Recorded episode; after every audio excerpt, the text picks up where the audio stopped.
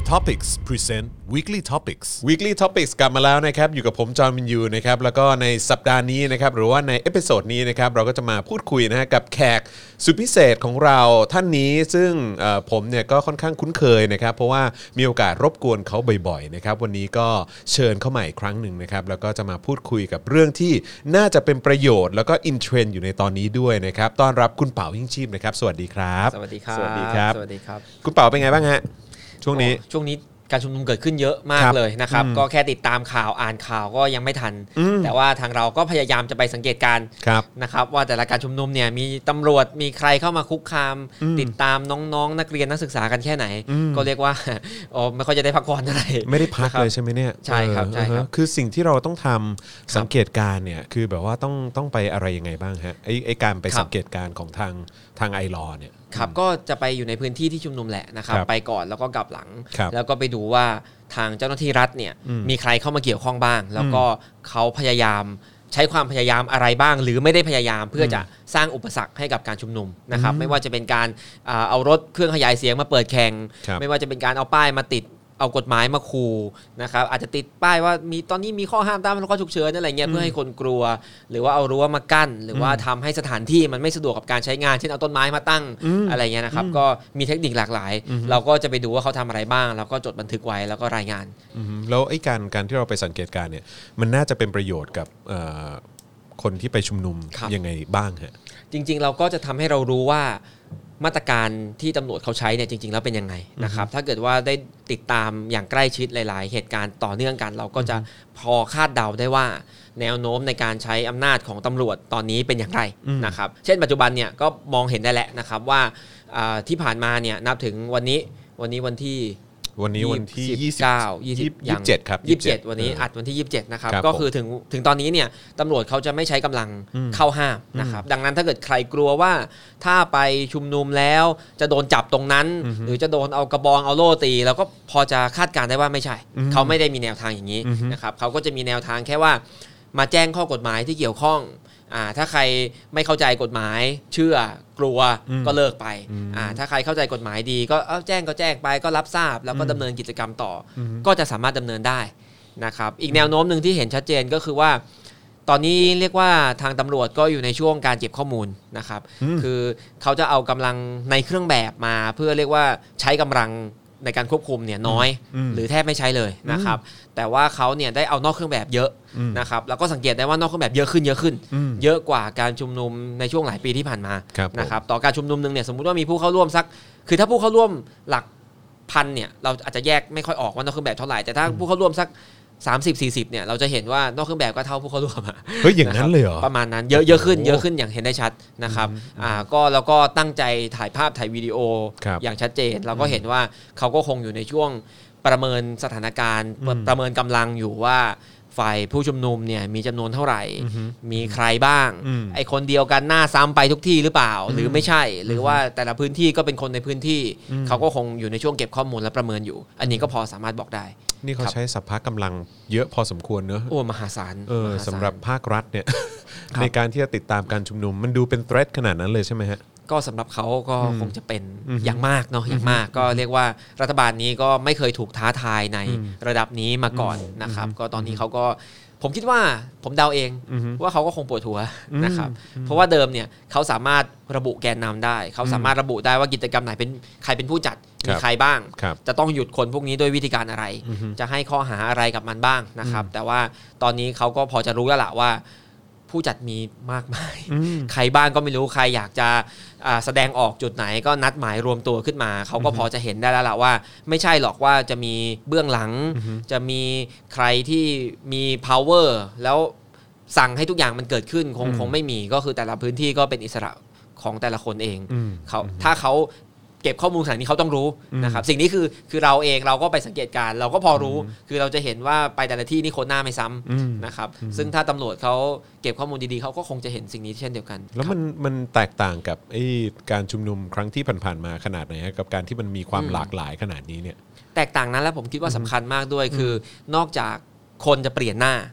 อ่าสถานที่แล้วรูปแบบก็เปลี่ยนไปเรื่อยๆนะครับอย่างเช่น การที่เอาเพลงสันทนาการเพลงแจวเข้ามา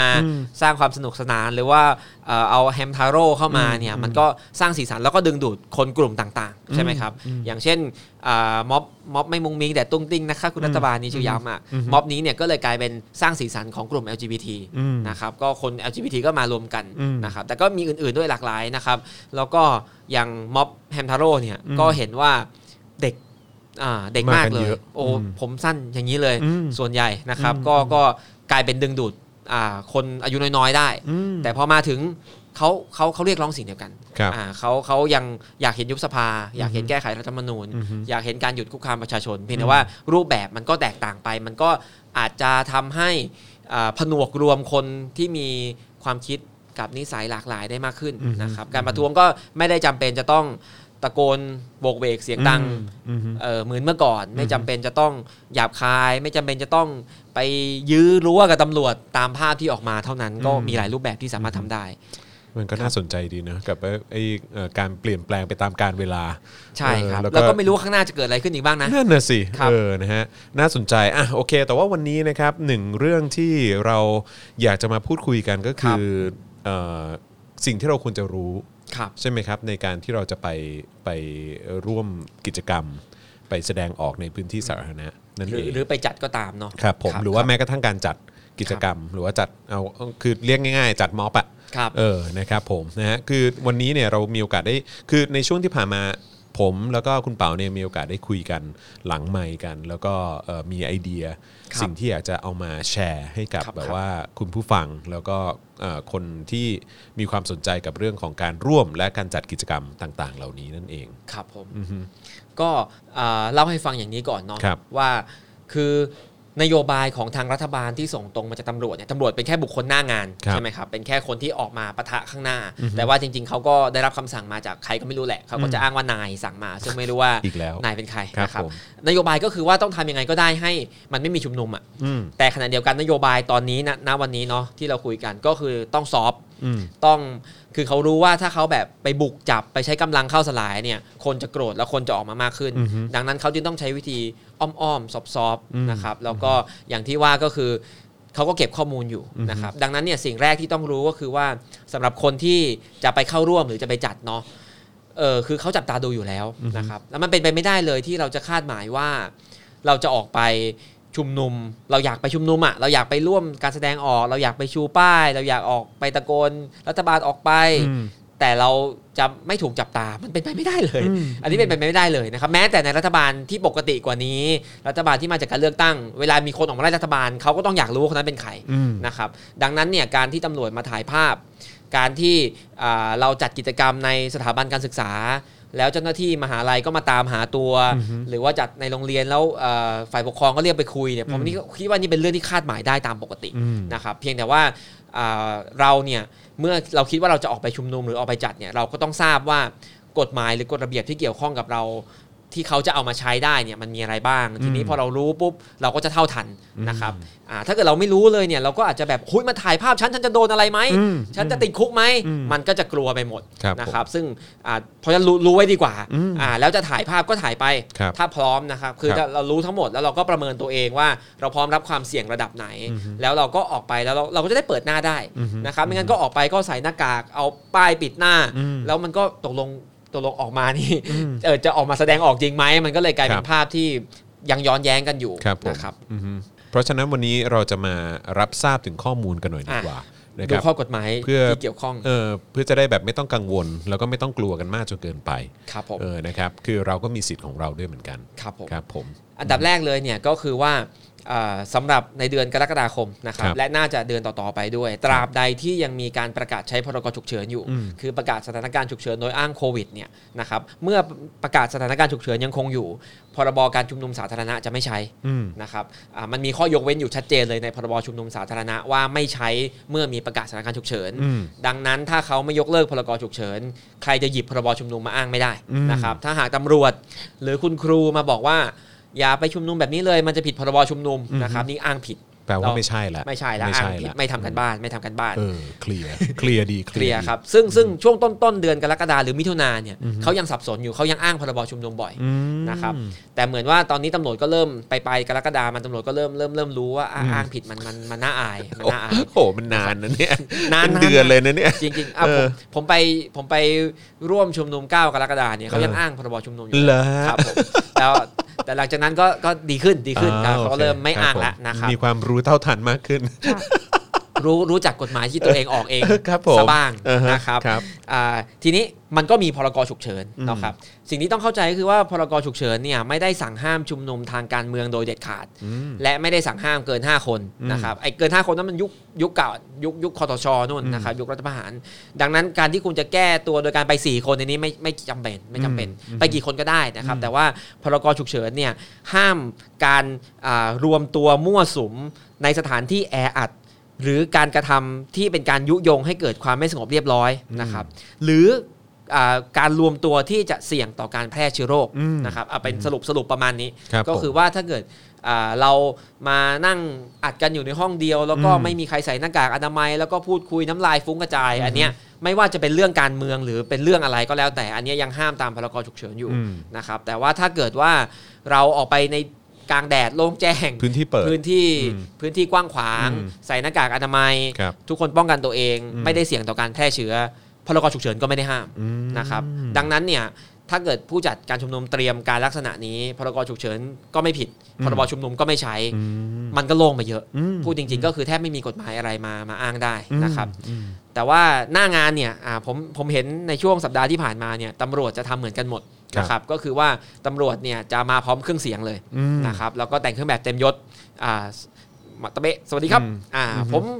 พันตำรวจอะไรมาจากสอนอนี้อืมจะขอแจ้งแจ้งข้อกฎหมายให้ทราบเขาก็จะห่วงอยู่ 3 ประเด็น ประเด็นแรกคืออาตอนนี้มีพรกฉุกเฉินอาขอให้อย่ารวมตัวกันในลักษณะเสี่ยงต่อการแพร่เชื้อเขาจะพูดอย่างนี้นะครับสองก็คือ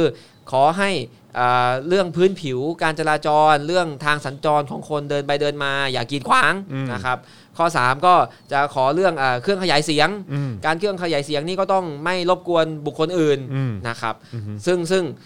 ในภาวะ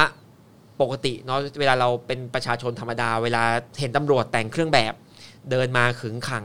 เตือนว่าอะไรจะผิดกฎหมาย เราก็มักจะกลัวไว้ก่อนอืมนะครับอ่าถ้าเราไม่ได้ศึกษาให้ดีเราก็เออโอเคครับอ่าไม่ทำก็ได้ใช่ไหมอืมคือเตือนขนาดนี้เครื่องเสียงๆก็ไม่ได้จะคืออาจจะหยุดไปเลยก็ได้ อ่า ทางเท้าก็ไม่ได้ มีพลกรฉุกเฉินอีกโอ้ฟังดูน่ากลัวอืมก็อาจจะเลิกก็ได้สำหรับอืมบางท่านนะครับแต่ว่าถ้าดูอะดูพลกรฉุกเฉินเนี่ยก็คือมันต้องมันต้องเสี่ยงต่อการแพร่เชื้อมันถึงผิดอืมไม่งั้นก็ไม่ผิดนะครับ แล้วก็ไอ้พรบจราจรเรื่องทางเท้าเรื่องอะไรเนี่ย จริง ๆ ก็คือโทษปรับมัน 500อืมก็คือ โอเค ถ้าคุณไปชุมนุมแล้วคุณกินฟุตบาทไปทั้งหมดเนี่ย คุณก็อาจจะมีความผิดฐานกีดขวางทางเท้าก็จริงแหละ แต่ว่ามันคือโทษปรับ 500 บาทอืมนะครับเครื่องขไม่ยาได้ยไม่ได้มีแบบเสี่ยงติดคุกอะไรใช่ไม่ไหมมีฮะไม่มีแล้วเป็นตำรวจปบเป็นตำรวจปก็จะปรับเลยเหมือนเวลาเราไปแบบจอดรถผิดที่อะอืมเขาก็จะปรับตรงนั้นแหละอ่านนะครับโอเคอ่าพรบเครื่องขยายเสียงเนี่ย ก็จริง ๆ มันก็มีลิมิตของมันอยู่จริงๆคือคือต้องขออนุญาตก่อนต้องขออนุญาตก่อนแล้วถ้าเกิดไม่ขออนุญาตเนี่ยก็เป็นความผิดอืมในวงเล็บไปขออนุญาตแล้วจะให้ไหมอืมนะก็ไม่รู้เออคนคนไปขอก็มีเวลาขอขอที่เขตนะครับที่เขตหรือที่อำเภอ แต่ว่าถ้าเกิดไม่ขออนุญาตแล้วใช้เลย ก็คือโทษปรับ 200 บาทอืมนะครับดังนั้นจริงๆ มันไม่ได้น่ากลัวก็คืออตำรวจเขาจะยกสามอันนี้ก่อนมาขู่นะครับทีนี้ถ้าคุณอ่า กีดขวางทางเท้าด้วยใช้เครื่องขยายเสียงโดยไม่ขออนุญาตด้วยคุณก็ปรับรวมก็อืม700 ทีนี้ถ้าคุณเตรียมพร้อมอ่าโดนปรับก็โดนปรับก็ก็พอๆกับโดนล็อกล้อเจ็ดร้อยอะใช่ไหมก็ถ้าคุณพร้อมโดนปรับก็เท่านั้นเองนะครับ ก็จัดไปแล้วตำรวจเขาอาจจะปรับ หรืออาจจะไม่ปรับก็ได้อืมก็แล้วแต่นายโอ้นายของเขาสั่งมาครับนะครับผมก็ประมาณนี้ถ้าเกิดว่าเรารู้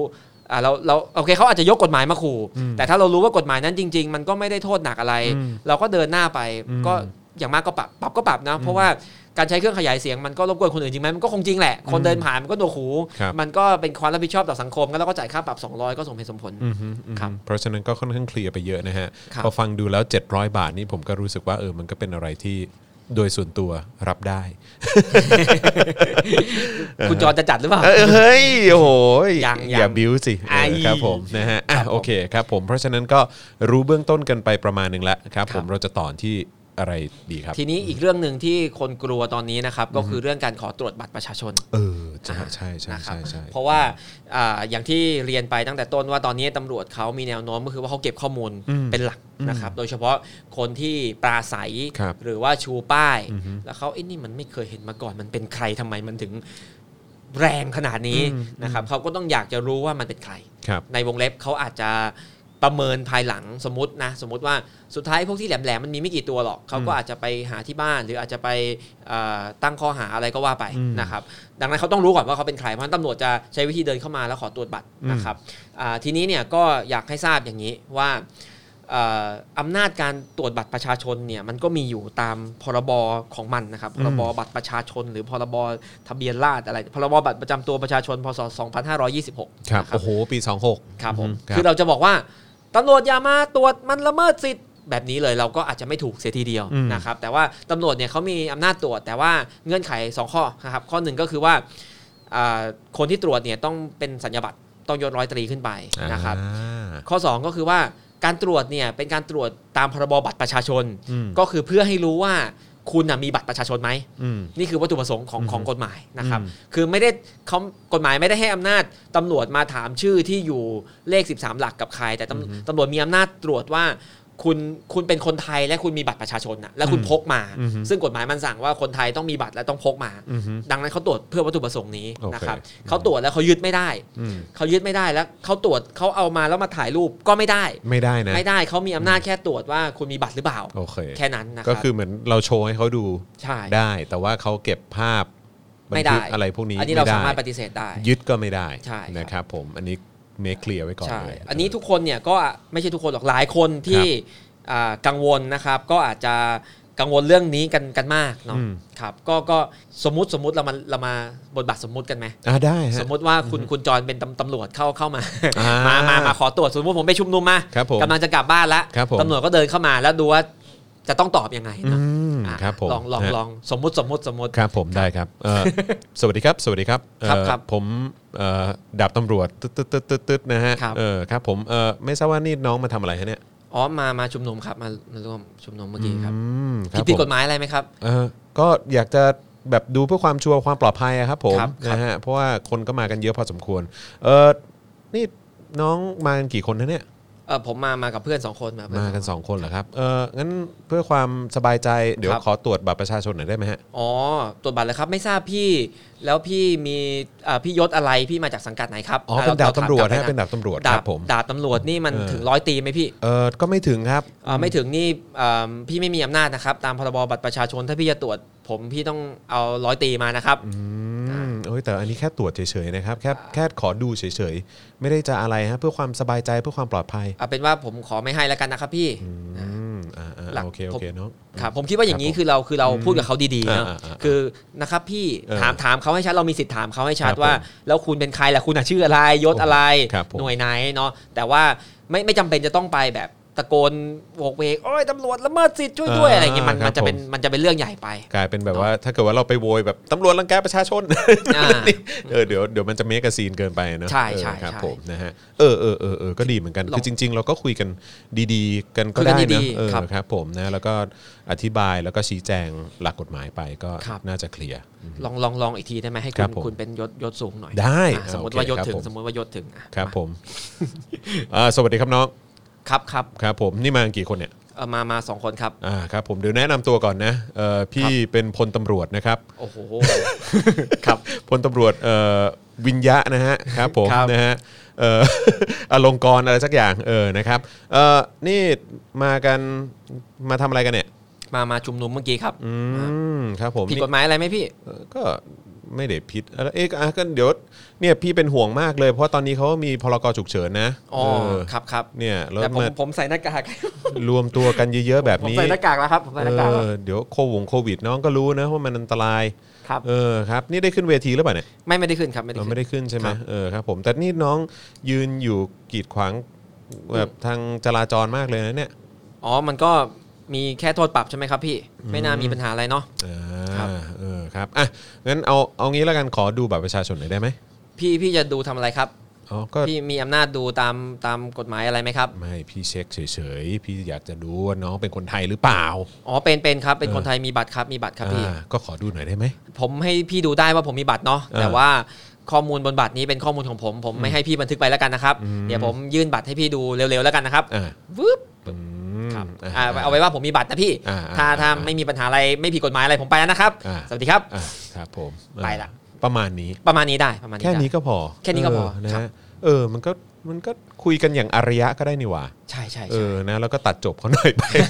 เออเราก็ตัดจบเอนะอตัดจบไม่ไปไม่ต้องคุยอะไรมากไปละออก็ใช่ไปเลยใช่ใช่นะครับใช่เออครับผมบางบางทีเราอาจจะหลายท่านก็อาจจะตื่นตระหนกอืมพอ พอตำรวจเข้ามาเฮ้ยแต่มันเอะ ตกใจจริงๆนะคือใช่บางทีใช่เวลาเขามาแบบว่าเต็มยศแบบเนี้ยเออบางทีมันก็เกิดอาการเกรงกลัวเหมือนกัน แล้วก็ครับ ตกใจเหมือนกัน แล้วบางทีผู้ชุมนุมตอนนี้เป็นน้องๆมัธยมเนาะ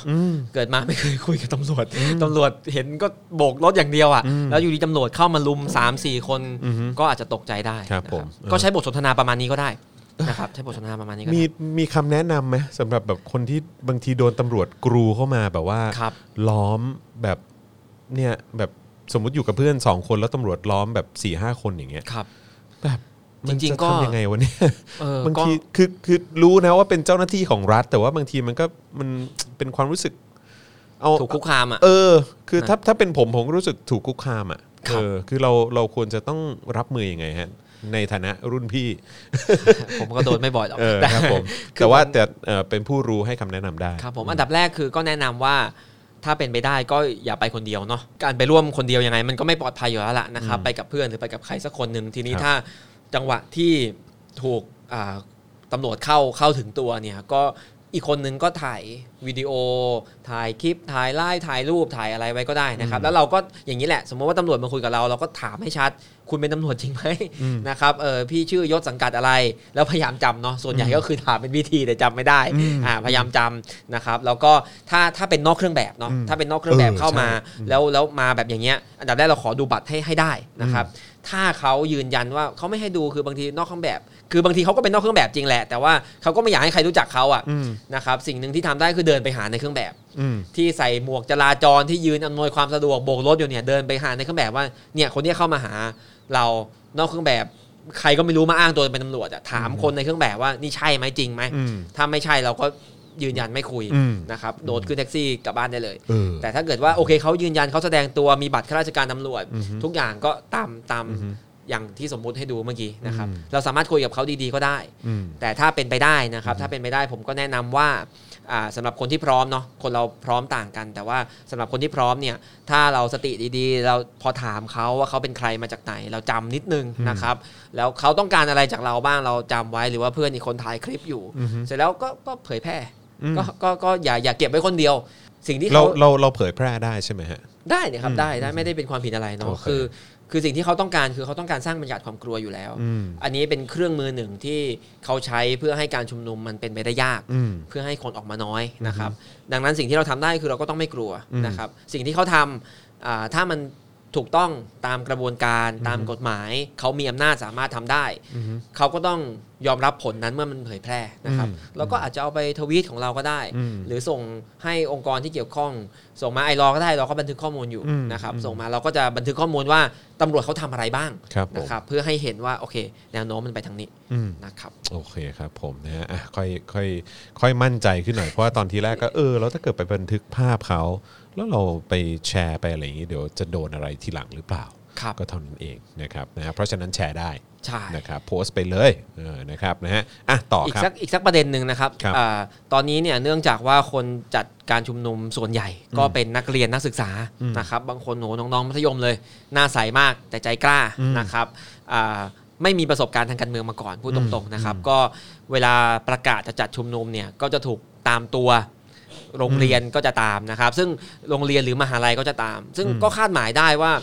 อยู่ดีๆ มหาลัยเขาคงไม่อยากรู้ขึ้นมาเองหรอกอืมนะครับก็คือตำรวจก็เข้าไปถามนั่นแหละ คือตำรวจก็คงกดดันไปที่ผู้บริหารว่าอ้าวสถาบันนี้เห็นมีประกาศหาข้อมูลให้หน่อยอืมใช่ไหมครับ แล้วครูอาจารย์ก็เป็นข้าราชการเขาก็ย่อมจะต้องทำตามอืมตำรวจนะครับเขาก็อาจจะมีวิธีหาตัวซึ่งก็แล้วแต่ความเป็น ของครูแต่ละคนเนาะสมมุติเขาแบบเออพอหาได้ละเขาก็อาจจะให้ความร่วมมือส่งให้ตำรวจไป เราก็อาจจะไม่รู้ว่าเราถูกจับตาอยู่อืมหรือว่าบางคนเขาอาจจะจงแจ้งไม่หน่อยนึงเขาก็อาจจะประกาศ เช่นประกาศหน้าเสาธงเอาใครจะจัดห้ามจัดมาหาครูหน่อย อันนี้ก็คือครูที่อาจจะไม่ค่อยเป็นอืมนะครับ ก็ก็ก็จงแจ้งหน่อยแต่ขอให้เรารู้ไว้เลยนะครับ ว่ามันเป็นไปไม่ได้หรอกที่คุณจะประกาศจัด แล้วเขาจะไม่หาตัวคุณ มันเป็นไปไม่ได้เลยยังไงเขาต้องหานะครับ ถ้าคุณต้องซ่อนต้องยอมรับจุดนี้เนาะใช่ ถ้าคุณซ่อนสุดๆ เช่น ใช้ Twitter Anonymous อืมใช้เอ่อ proxy ไม่เปิดเผยตัว สุดท้ายหน้างานถ้าคุณเดินไปเขาก็รู้อยู่ดีเขาก็รู้อยู่ดีว่าเป็นคุณอ๋อไอ้คนนี้นี่เองนะครับแล้วยิ่งในสถาบันที่คนไม่เยอะมากเนี่ยมันไม่ยากหรอกที่เขาจะรู้ โดยโดยวิธีออร์แกนิกเลยอืมก็คือถามไปว่าตกลงใครบ้างที่มันมีหัวทางเนี้ยในอืมในสถาบันเนี่ยอืมก็ถามต่อๆกันไปเดี๋ยวก็เจออมนะครับ ดังนั้นเนี่ยผมอันนี้เป็นเทคนิคที่ไม่ใช่ทางกฎหมายเนาะอือฮึแต่ผมแนะนำว่าถ้าใครคิดว่าพร้อมนะครับที่จะจัดการชุมนุมเนี่ยก็เปิดเผยตัวเลยครับอือฮึ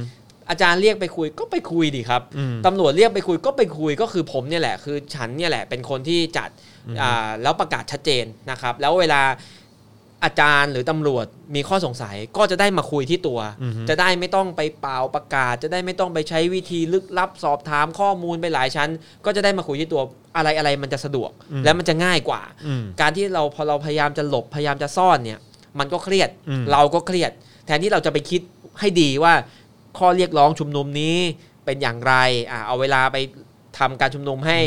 มีประเด็นที่แหลมคมชัดเจนอืมเราก็ต้องมา มีมีเอาเอาแต่เอาแต่เวลามาคิดว่าเราจะหลบยังไงพ้นเนี่ยอืมมันเครียดไม่คุ้มนะครับก็แนะนำว่าเปิดเผยถ้าพร้อมนะครับก็เปิดเผยอยู่ในที่สว่างเนี่ยอืมปลอดภัยกว่าปลอดภัยกว่าหลบหลบๆซ่อนๆครับถ้าหากไม่มีใครรู้เลยว่าคุณเป็นคนจัด แล้ววันหนึ่งเขามาหาคุณที่บ้านเขาเชิญคุณไปสอนอเนี่ย ไม่มีใครรู้อืมอ่าแต่ถ้าหากว่าทุกคนรู้อยู่แล้วว่าคนนี้แหละ มันใช่คนเนี้ยเพื่อนกูคนเนี้ยแหละอือฮึเออเวลาเขามาหาที่โรงเรียนเวลาเขามาทำอะไร ทุกคนจะรู้ ทุกคนจะช่วยสาธารณะจะช่วยคุณจับตาช่วยปกป้องคุณได้อืมนะครับ ก็อันนี้เป็นเป็นข้อแนะนำข้อหนึ่งแต่ก็แล้วแต่นะ ทีนี้ถ้าบางคนไม่พร้อมจริง ๆ ที่จะเป็นที่รับรู้อันนี้ก็แล้วแต่เทคนิคของแต่ละคนไปนะครับ แต่ก็อยากจะแนะนำสมมุติว่ามีอาจารย์หรือว่าผู้บริหารโรงเรียนเนี่ยเรียกไปคุยนะครับ ก็คล้ายๆกันเนาะกับตำรวจ คือเราก็เราก็ต้องทำกันบ้านไปนะครับ ซึ่งอันเนี้ยผมอาจจะทำกันบ้านให้ได้ไม่หมด เพราะว่ากฎระเบียบของมหาวิทยาลัย แล้วก็โรงเรียนแต่ละแห่งบางทีมันแตกต่างกันอืมโดยเฉพาะมหาวิทยาลัยเอกชน แล้วก็โรงเรียนเอกชนเนี่ยอืมกฎในการลงโทษนักเรียนนักศึกษาของเขาเป็นอย่างไรบ้างอืมอันนี้ผมไม่ทราบนะครับ แต่ว่าเราเองเราสามารถศึกษากฎของสถาบันของตัวเองได้ว่าการเข้าไปทำกิจกรรมทางการเมือง ซึ่งเป็นการใช้เสรีภาพในการแสดงความคิดเห็นเสรีภาพในการชุมนุมนั้นเนี่ย มันมันมันทำให้เราโดนลงโทษอะไรได้เหรออมมันไม่ควรจะได้เนาะอืมมันไม่ควรจะได้ ถ้าหากว่าด้านมีสถาบันไหนเขียนอย่างนี้อืมว่าตราบใดถ้าคุณไปชุมนุม คุณจะถูกลงโทษตัดคะแนนพฤติกรรมอะไรเงี้ยผมก็แนะนำว่าปรึกษาทนายแล้วฟ้องเพิกถอนไอ้กฎนี่อืมนะครับซึ่งน่าจะเพิกถอนได้ แล้วมีแนวโน้มว่าเพศาราะลว่ามันขัดน่าจะอยู่ใช่ไหมข้างเรามันชัดเจนอืมนะครับการไปชุมนุมเนี่ยก่อนหน้านี้เสื้อเหลืองเสื้อแดงกปปสอะไรก็คนก็เอาสถาบันออกไปอ้างไปชุมนุมมาตลอดนะครับการจะใช้กฎอย่างนี้มาจำกัดคงคงไม่ถูกต้องอืมนะครับอ่าดังนั้นเนี่ยเราทำกันบ้านไปก่อนแล้วเวลาอาจารย์หรือใครเรียกไปคุยก็ไปคุยเถอะอือฮึเนาะ ลองลองตัวอย่างสมมุติครับสมมุติว่าอ่าฮะอ่าแต่สมมุติว่าผมเป็นอาจารย์บ้างนะครับอืมอ่าอืมแล้วครัแล้วบผมแล้วแล้วคุณจรกำลังจะจัดชุมนุมใช่ไหมตายละครับเวลาเรียกไปคุยเนี่ยครับบทสนทนามันก็จะมีอยู่ไม่เยอะหรอกครับประมาณประมาณนี้ครับผมเออคุณจรลองลองสมมุติเป็นผู้จะจัดแล้วลองดูว่าจะตอบโต้ยังไง ผมเป็นเอ่อเป็นนิสิตนักศึกษาใช่ไหมฮะครับผมเอาเอาเป็นมหาลัยแล้วกันนะได้เอาครับเป็นมหาลัยได้ครับแล้วกันผมอ่าเป็นนักศึกษาสวัสดีอาจารย์ เออคุณคุณครับเนี่ยใช่ไหมแกนนำใช่ไหมหัวโจกที่จะจัด อีก 2 วันข้างหน้าเนี่ยใช่ไหมคุณใช่ไหมโอ้ยอาจารย์อย่าเรียกว่าหัวโจกเลยครับก็ก็จัดแบบกิจกรรมเฉยๆครับ แล้วก็มีการปราศัยเฉยๆครับอาจารย์ไม่ได้แบบว่าเป็นกิจกรรมอะไรรุนแรงครับอาจารอ่าย์แล้วคุณรู้ไหมว่า ตอนเนี้ยเขาตามหาตัวคุณกันให้วุ่นเลยโอ้ เออเนี่ยใครๆเขาก็มาถามหาคุณระวังนะเขาจับตาอยู่นะคุณระวังนะอุ้ยเขาจับตากันได้ด้วยเหรออาจารย์เออใช่ใช่เขาดูอยู่ว่าคุณทำอะไรอืเอมอเออไอวะแล้วคุณจัดงานอย่างเงี้ยครับทำให้สถาบันเสื่อมเสียชื่อเสียงนะรู้ไหมเฮ้ยโอ้โหอาจารย์มันจะเสื่อมเสียชื่อเสียงได้ยังไงอาจารย์ ผมก็ใช้สิทธิแบบในการแสดงออกของผมขั้นพื้นฐานไงอาจารย์มันไม่ได้ผิดกฎอะไรสักหน่อยอาจารย์ นี่นี่พ่อแม่รู้หรือเปล่าเนี่ยพ่อแม่รู้ครับรู้ครับรู้เดี๋ยวครับเดี๋ยวออผมจะ คุยกับพ่อแม่คุณซะหน่อยนะ เอ้าอาจารย์จะคุยทำไมอาจารย์ ก็จะได้รู้ว่าคุณทำอย่างเงี้ยแล้วมันเสื่อมเสียชื่อเสียงสถาบันเอ้ยเอาระวังคุณระวังรู้ไหมเดี๋ยวเดี๋ยวจะตัดคะแนนพฤติกรรมแล้วเดี๋ยวคุณจะไม่ได้เข้าสอบรู้หรือเปล่า อาจารย์มันตัดคะแนนกันได้ด้วยเหรอครับ มันเกี่ยวอะไรกันอาจารย์อ้าวมันผผิดจัระเบียบกิจกมหาลัยผิดระเบียบมหาลัยเฮ้ยแบบนี้มันขัดกับแบบเอ่อหลักแบบสิทธิเสรีภาพของผมเบื้องต้นนะอาจารย์เดี๋ยวผมขอ ผมผมอาจจะต้องใช้วิธีการทางกฎหมายนะครับ เพิกถอนแบบว่ากฎข้อนี้นะอาจารย์ โอ้สุดยอดเลยครับเออผมนักศึกษาคนนี้นี่สุดยอดมากอ่าคือเราเออเราเราอาจจะไม่ได้อ่าอ่า มั่นใจแล้วก็สดใสร่าเริงเท่าครับคุณจรผมใช่ไหมใช่ใช่แต่เราบทสนทนาประมาณเฮ้ยนี้โอ้โหจานมันไม่ถูกต้องเอออ่าเออครับมันต้องเคร่งขรึมนิดนึงอ่าเราอาจจะเราอาจจะคุยกับอาจารย์ดีๆ ด้วยด้วยความครับอาจารย์ครับ แต่ว่าโอ้โหจานขอแล้วกันอ่าจานครับเออแต่สุดท้ายเรายืนยันว่าไอ้สิ่งที่เราทำมันทำได้อืมแค่นี้แล้วเขาก็จะขู่มามันก็จะมีเนี่ยผิดระเบียบมหาลัยเดี๋ยวจะเรียกพ่อแม่ เดี๋ยวจะไม่ได้มีสิทธิ์สอบอะไรมันเงี้ยได้ด้วยเหรอแบบไม่มีสิทธิสอบเนี่ยคือเร็วๆนี้มันมีสถาบันหนึ่งที่เขาทำอย่างนี้เออนะผมครับเห็นผมเห็นเขาแชร์เห็นเขาโพสต์กันเหมือนกันเออผมก็คิดว่าไม่ได้ นั่นไงเออครับ มันก็คือโดยเบสิกพื้นฐานเราก็น่าจะรู้กันอยู่แล้วนะว่ามันมันไม่ได้อะ มันไม่ได้อะเออมันไม่ได้อือฮึเคยเคยมีน้องที่มอเอกชนเขาแชทมาปรึกษาผมครับผมก็เรียนตรงๆผมตอบไม่ได้เพราะผมไม่รู้ว่าคือเอกชนมันมันระบบมันจะต่างแล้วอืมเออแต่ว่าถ้าเป็นโรงเรียนรัฐหรือมหาลัยรัฐเนี่ยผมครับไม่ได้หรอกถ้าใครใช้อำนาจแบบนี้ออกคำสั่งว่านักศึกษาไม่มีสิทธิ์สอบ เพราะไปชุมนุมทางการเมือง ผมคิดว่า ถ้าฟ้องศาลปกครองศาลปกครองก็น่าจะอยู่ข้างสิทธิเสรีภาพอยู่ อันนี้ค่อนข้างชัดเจนครับนะครับผมยังยังไม่เคยฟ้องสักทีครับแต่ผมว่าก็คิดว่าน่าจะชัดเจนครับครับนะฮะก็คือโดยหลักสุดท้ายแล้วเนี่ยก็อยากจะให้อ่าเรายืนยันว่าไอสิ่งที่เราจะทำเนี่ยมันไม่ได้ผิดต่อกฎหมายใดครับแล้วก็เป็นเสรีภาพที่ครับจะทำได้อืมอ่าแล้วโอเคคำคมขู่ใด ๆ มันก็จะมาตามแพทเทิร์นอยู่2อสามอย่างแบบนี้นะครับก็ขอให้มันมา คือ ถ้ามาถึงตัวเราแล้วเราได้รับคำข่มขู่แล้ว แล้วเราได้ยืนยันไปแล้วว่าเราจะทำแบบนี้ มันก็จบแล้วอะมันสุดทางอะมันสุดทางนะครับ แต่ส่วนใหญ่ที่เห็นน้องๆกลัวเนี่ยคือกลัวในขั้นต้น คือเขาตามหาตัวอืมเพื่อจะเอาเข้าสู่กระบวนการข่มขู่นี้อ่าเขาก็โอ้เดี๋ยวสอบถามมาทางนั้นทางนี้มา เออมาพยายามเข้าถึงตัวกลัวแล้วหนีหัวสู้หัวซุนเนี่ย มันเหนื่อยไม่คุ้มอืมผมก็คิดว่ามันเหนื่อยไม่คุ้มก็อืมเดินไปสิเขาก็จะข่มขู่ประมาณนี้แหละอืมบทสนทนาจะเป็นประมาณนี้แหละอือฮึอาจจะยาวกว่านี้ก็ 15 นาทีไม่น่าเกินนะครับ แล้วเราก็ยืนยันไปนะครับ ทราบแล้วทราบกติกาทุกอย่าง ทราบข้อจำกัดทุกอย่าง แล้วก็ยังยังยืนยันว่าจำเป็นต้องจัดอยู่ก็จัดไปครับผมผมขอถามเพิ่มเติมอีกนิดนึง เพราะว่าครัก็บมีน้องๆเนี่ยก็ส่งข้อความเข้ามาหลังใหม่หาผมเหมือนกัน แล้วก็เขาก็ค่อนข้างกังวล แล้วก็มีหลาย ๆ คนก็ก็มีในลักษณะที่ว่ามีเจ้าหน้าที่มาหาถึงบ้าน ครับ เออ แบบนี้อ่าเนี่ยต้องรับมือยังไงฮะอันนี้ก็เป็นอีกคือประเด็นหนึ่งเขาก็เป็นเด็กอะเนาะครัเป็บนเด็กเป็นนิสิตนักศึกษา แต่ว่ามีเจ้าหน้าที่อืมก็ไปหาที่บ้านด้วยเหมือนกัน ก็ครับ ก็ก็มีอยู่หลายเคสอยู่เหมือนกันนะที่เขามาเล่าให้ฟัง บางคนเป็นมัธยมก็มีนะ ใช่ใช่เออเอออั อันนี้ก็เป็นนโยบายช่วงนี้ที่ผมก็คิดว่า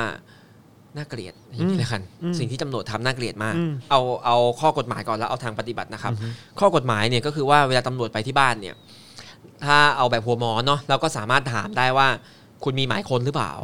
คุณมีหมายอะไรจากศาลไหมที่คุณจะเข้ามาในบ้านเนี่ยอืมถ้าไม่มีก็กลับไปก็ไม่ต้องให้เข้าเลยอืมและไม่คุยเลยครับเราก็สามารถทำได้นะครับ ก็มีบางคนทำอยู่นะครับ แต่ว่า คือเขามีเป้าหมายไง คือตำรวจอะเขามีเป้าหมายว่าเขาต้องมาเอาข้อมูลหรือเขาต้องมาส่งมอบคำขู่ให้ถึงตัว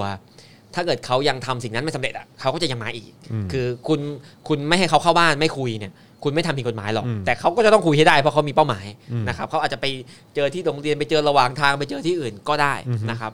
อ่าทีนี้เนี่ยก็ก็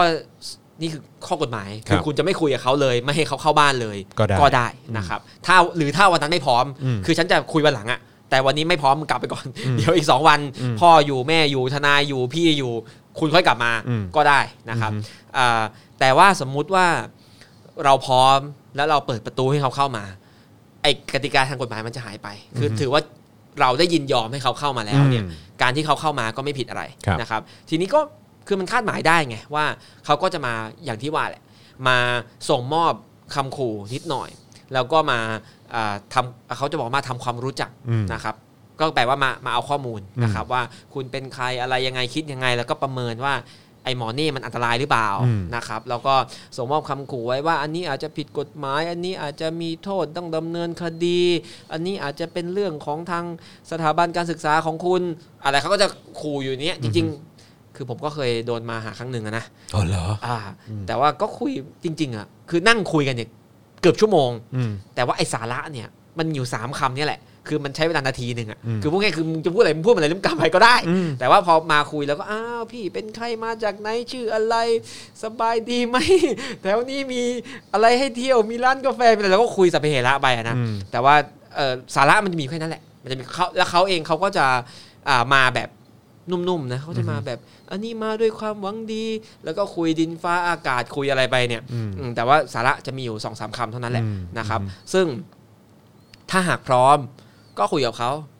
จบแล้วก็จบอืมเขาก็กลับไปอืมเออแต่ว่าคื ทาองเขาที่ดีคือเขาได้มานำเสนอคำขู่ให้เสร็จเรียบร้อยแล้วใช่แล้วเขาก็จะกลับไปรายงานนายว่าได้คุยแล้วครับคุยเรียบร้อยครับาขู่ขู่เรียบร้อยครับเออคุยเรียบร้อยครับเขาไม่ยอมครับอย่างเงี้ยเอออะสมมุติสมมุติว่าเขาไม่ได้ใจร้ายจนเกินไปเขาแค่รับคำสั่งมาเขาก็อืมเขาก็จะมีหน้าที่มามาส่งคำขู่อืมแล้วก็ได้ได้กลับไปรายงานนายให้เขาปลอดภัยว่าเขาขู่แล้วอืมอย่างเงี้ยใช่ไหมครับ ทีนี้อ่าส่วนใหญ่เขาก็จะขอถ่ายภาพอือฮึเพื่อกลับไปรายงานนายนะครับ ผมก็ยืนยันว่าเหมือนเดิมนะครับ พวกเราเองก็ถ้าคุยกับเขาแล้ว พอเขาขอถ่ายภาพเราก็ถ่ายด้วย นะครับเออก็อ้าวอ่าขอถ่ายภาพผมอะงั้นผมถ่ายภาพพี่ด้วยแล้วกันก็อืมอ่าอาจจะเขาอาจจะมาสองคน คนหนึงเป็นคนถ่ายอือฮึเราก็ยืนคู่กับตำรวจใช่ไหมอืมเราก็อะพี่ฝากกล้องผมไปกดให้ด้วยอืมอย่างเงี้ยนะฮะอืมเออเราก็จะได้ภาพเป็นหลักฐานว่าเขามาอืมใช่ไหมครับเราก็เหมือนเดิมครับอ่าพยายามจดเนาะว่าเขาเป็นใครมาจากไหนส่วนมาก พวกที่ไปบ้านเนี่ยเขาจะแนะนำตัวสังกัดอะไรเรียบร้อยดีอือฮึนะครับก็พยายามจดไว้ว่าเขาเป็นใครมาจากไหน มาขู่อะไรบ้างอืมแล้วก็เผยแพร่สาธารณะอืมนะครับ ก็คือเราเองเราปลอดภัยที่สุดคือการทำตัวอยู่ในที่สว่างอืมเราก็ลากเขาออกมาในที่สว่างด้วยอืมนะครับอืมถ้าเกิดจินตนาการนะสมมติว่าช่วงนี้มีการจัดชุมนุมสัก 50 ครั้งอ่ามีมีมีคนโพสต์ Facebook ว่าตำรวจไปหาที่บ้านเรื่องการจัดชุมนุมสักสองสามร้อยคนเนี่ย ผมคิดว่าตำรวจเขาจะอายเองอะอืมแล้วเขาจะหาวิธีใหม่อืมนะครับอืมแต่ว่าส่วนใหญ่ตอนนี้คือเราอาจจะหลบบ้างไม่เจอบ้างหนีบ้างอะไรบ้าง แล้วก็บางคนก็ได้คุยแล้วแหละอืมแต่ก็แบบรู้สึกมันเสื่อมเสียตำรวจอืมมาที่บ้านอะมันอืมมันดูเราเป็นคนทำผิดดูเราเป็นคนหัวรุนแรงอะไรเงี้ยครับก็อาจจะยังไม่ไม่พร้อมจะบอกสาธารณะอืมก็ไม่เป็นไรนะครับ ก็แล้วแต่คนอืมนะครับ แต่ถ้าเกิดพร้อมก็ก็บอกสาธารณะเถอะอืมเป็นประโยชน์ในระยะยาวจะเป็นประโยชน์อืมครับ คือ คือผมเข้าใจนะว่าคุณเป่าเนี่ยก็จะให้ให้คำแนะนำในในในแง่ข้อกฎหมายด้วย แต่แต่ในขณะเดียวกันเนี่ย อันนี้อันนี้ผมถาม ถามความเห็นคุณเป่าแล้วกัน เพราะว่ามันเป็นเรื่องที่อย่างที่บอกตอนเมื่อกี้บอกว่าดึงเขาออกมาในที่สว่างบ้างครับทั้งผมทั้งที่แบบว่า แม่งไอการแสดงออกการอืมชุมนุมหรืออะไรก็ตามมันเป็นสิทธิ์ขั้นพื้นฐาน หรืออะไรก็ตามที่เราสามารถทำได้อะ แต่กลายเป็นว่าเรามาโดนแบบเนี้ยอืมเราเราควรจะปรับ mindset ของเรายัางไงฮะเพราะว่าเนี่ยอย่างอย่างที่คุณเป๋าบอกเมื่อกี้แบบครับมีบางคนก็รู้สึกแย่ตรงที่ตำรวจครับเอ่ออยู่ในเครื่องแบบแล้วก็มาหาถึงบ้าน คนในในหมู่บ้าน คนในชุมชนก็มองเราไม่ดีหรือมองเราแบบว่าแปลกๆอะไรเงี้ยคือครับเราเราควรจะมีเราควรจะเซตแบบไอ้ mindset ของเรายัางไงฮะทั้งทั้งที่มันเป็นเรื่องเบสิกพื้นฐานที่เราควรจะทำได้ครับ คือสำหรับคนที่ กำลังจะจัดชุมนุมเนาะอือฮึหรือว่าจัดมาแล้วเนี่ย ผมก็อยากให้ทุกคนระลึกว่าในเกมการเมืองนี้มันเกมยาวอืมใช่ไหมทุกคนคงคงระลึกอยู่แล้วแหละ ทุกคนคงทราบว่าไม่ใช่คุณออกไปชุมนุมหนึ่งหรือสองครั้งแล้วแล้วการเมืองเปลี่ยนคงไม่ใช่นะครับ ดังนั้นเป็นเกมยาวเนี่ยเออเราจะเราจะอยู่กับมันแบบเครียดเครียดๆต่อไปเนี่ยไม่ได้อือฮึดังนั้นผมจึงแนะนำว่าให้เราทำใจสิ่งที่อยู่ในใจเนี่ย ให้เราทำใจว่ามันจะเป็นเรื่องปกติ มันจะเกิด เขาจะมาหาเขาจะติดตาม เขาจะอยากรู้คุณเป็นใคร เขาจะโทรมาบ้าง เขาจะมาที่บ้านบ้าง ใจเราต้องนิ่งก่อนอือฮึถ้าใจเราตื่นตระหนกเนี่ยเราก็จะจัดการไม่ได้เนาะอืมแต่ใจนิ่งไม่ได้แปลว่าเรายอมรับสิ่งที่เขาทำได้เนาะอือฮึในทางหลักการมันไม่ถูกต้องหรอกอือฮึในทางหลักการสิ่งที่เกิดขึ้นเหล่านี้เนี่ยเป็นยุทธการที่ตั้งใจอือฮึทำเพื่อให้การใช้เสรีภาพในการชุมนุม มีอุปสรรคมากที่สุดอือฮึเท่าที่เป็นไปได้ และลดทอนพลังของการชุมนุม เท่าที่ยังดูซอฟต์อยู่นะครับ ดังนั้นเนี่ยอ่าถ้าเรายืนยันว่ามันไม่ปกติเนี่ย เราก็เหมือนเหมือนเดิมอะคือเราก็ต้องช่วยกันยืนยันว่ามันไม่ปกติอืมแม้ว่าในใจเราจะเออมาอีกแล้ว แต่ว่าเราก็ต้องนำเสนอสิ่งที่มันเกิดขึ้นออกมาอืมให้ทุกคนร่วมกันรับรู้นะครับ แล้วให้ทุกคนรู้ว่าภาพการชุมนุมที่มันเกิดขึ้นเนี่ย สมมติว่ามีคนมาพันคนเนี่ย ขอให้รู้ไว้เลยว่ากว่าจะได้พันคนนี้มาเนี่ย ไอ้ที่ไปที่บ้านแล้วเนี่ยอีกกี่เท่าไหร่อือฮึที่ไปที่บ้านข่มขู่แล้วถอดใจที่ไม่ได้มาเนี่ยเท่าไหร่อืมนะครับคนที่ติดตามสถานการณ์บ้านเมืองก็จะได้เห็นความเป็นจริงว่า การชุมนุมแแต่ละครั้งที่มันจะเกิดเนี่ยมันไม่ได้เกิดง่าย ๆ กว่ามันจะฝ่าฟัน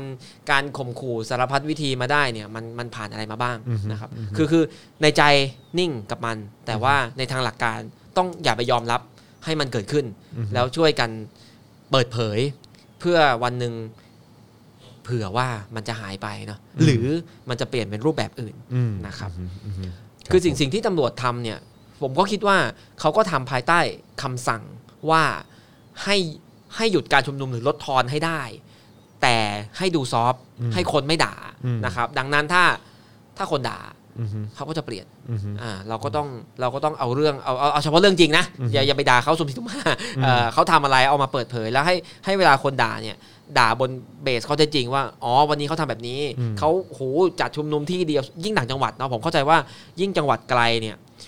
ตำรวจจะยิ่งโหดอืมอ่า คือกรุงเทพเนี่ยทำอะไรแล้วโดนด่าง่ายอืมนะครับ แต่ยิ่งจังหวัดไกลเนี่ย ตั้งแต่ห้าหกปีผ่านมาเพิ่งมีชุมนุมครั้งแรกเนี่ย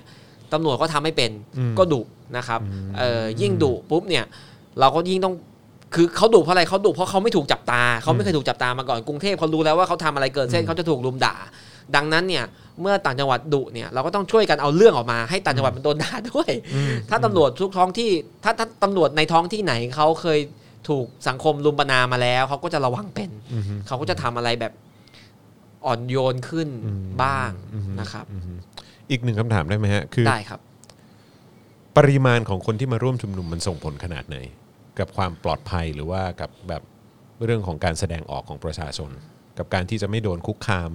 จากเจ้าหน้าที่รัฐอะไรต่างๆ คือในมุมของคุณเป่าคิดว่ายังไง คือยิ่งคุณคนเยอะยิ่งดีหรือเปล่าหรือว่า หรือว่ายังไงฮะหรือว่าหรือว่ามันก็มีทั้งดีและข้อมีทั้งข้อดีและข้อเสีย ไม่มีทางที่คนจะเยอะไปกว่าความสามารถของเขาผมคิดอย่างนี้นะอ่า ก็กำลังตำรวจมีสองสามแสนมั้งอืมนะครับกำลังทหารมีเท่าไหร่ไม่รู้อืมนะครับเออคุณจะเอาคนมาสองสามแสนจนตำรวจตามไม่ทันเหรออืมมันเป็นไปไม่ได้หรอกอืมเออถ้าคนเราเยอะขึ้น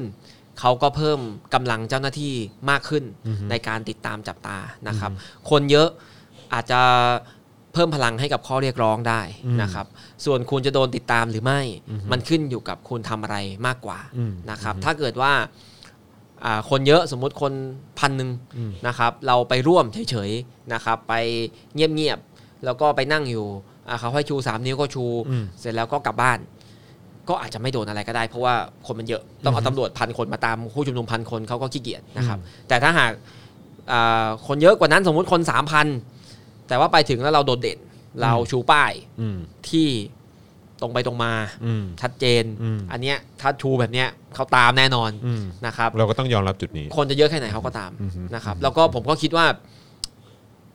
อ่าก็ก็ฝากฝากไปถึง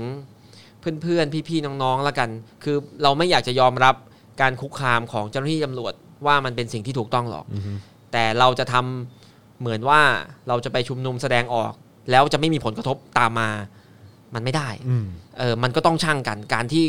คุณพร้อมที่จะชูป้ายที่มันหวาดเสียว สุ่มเสี่ยง แล้วคุณจะบอกว่าไม่ให้ตำรวจมาตรวจบัตรไม่ให้ตำรวจเดินตามไม่ให้ตำรวจทำอะไรเลย ผมคิดว่ามันเป็นไปไม่ได้นะครับ มันมันก็ต้องประเมินให้ดีก่อนว่าคุณพร้อมจะออกไปโดดเด่นอยู่ตรงนั้นไหม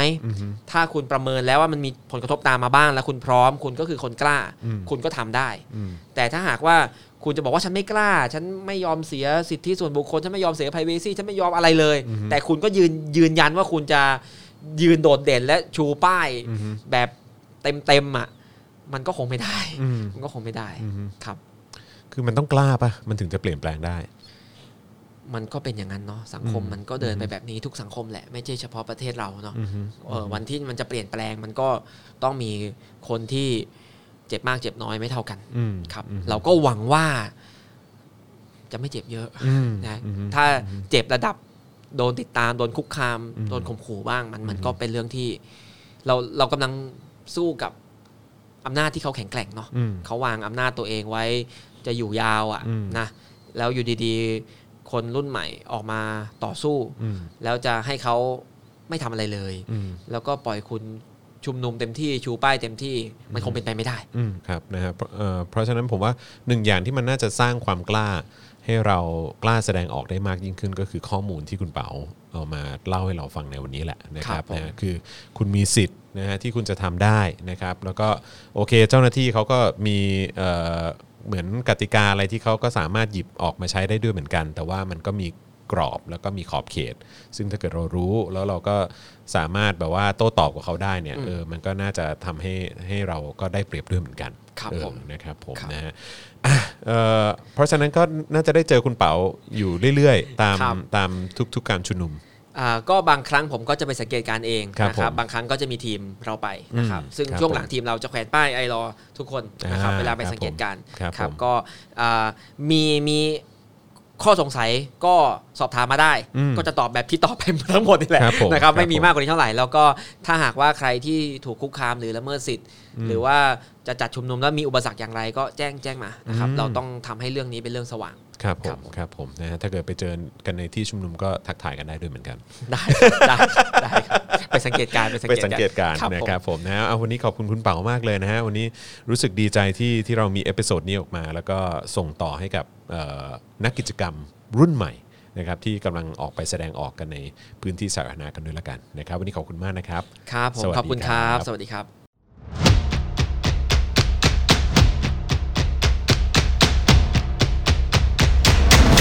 The Topics present Weekly Topics